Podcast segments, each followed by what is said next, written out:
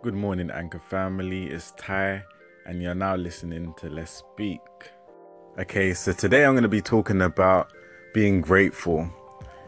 And I believe this is a, a very important subject because a lot of people, including myself sometimes, we kind of fail to see what we have in front of us. We always think, for example, the grass is green on the other side. This person has something better than us. This person seems happier than us. And we always compare, compare, compare, compare.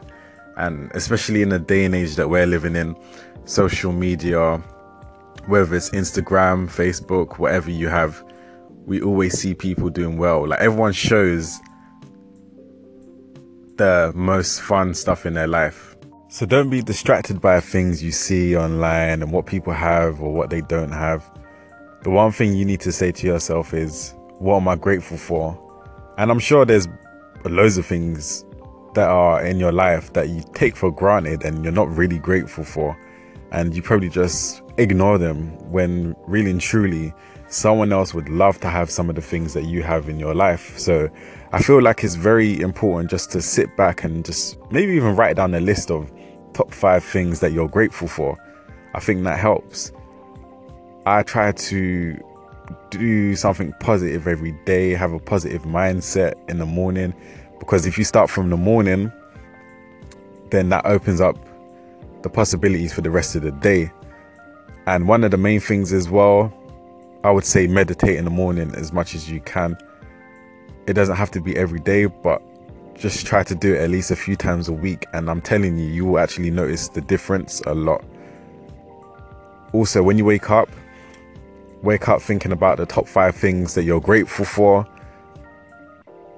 Number one should be definitely being able to see another day. That's a good thing to be grateful for. To have a roof over your head as well, that's something to be very grateful for. Having good friends or family around you, that's another thing to be grateful for. Even if you have a job that isn't the best, but at least you have some form of income, that's another thing to be grateful for. Like, there's so much things that you could probably list that you could actually be grateful for, but you know, as humans, we tend to ignore it sometimes and just compare.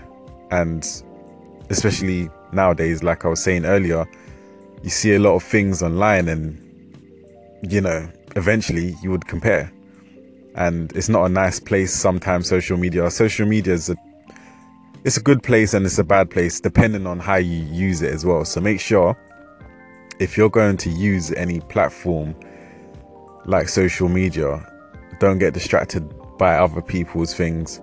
If anything, use that social media to grow things that you want to happen in your life, whether it's you having a new business or anything, making new friends. There's so much different apps for different things, but just make sure that you're using it for something positive and just throw all the comparisons out the window, because everything's different, everyone's different, everyone lives a different lifestyle. So don't get caught up in that cycle of comparing or overthinking situations, because that kind of blocks your path of being positive and being grateful for the things that you have right in front of your face.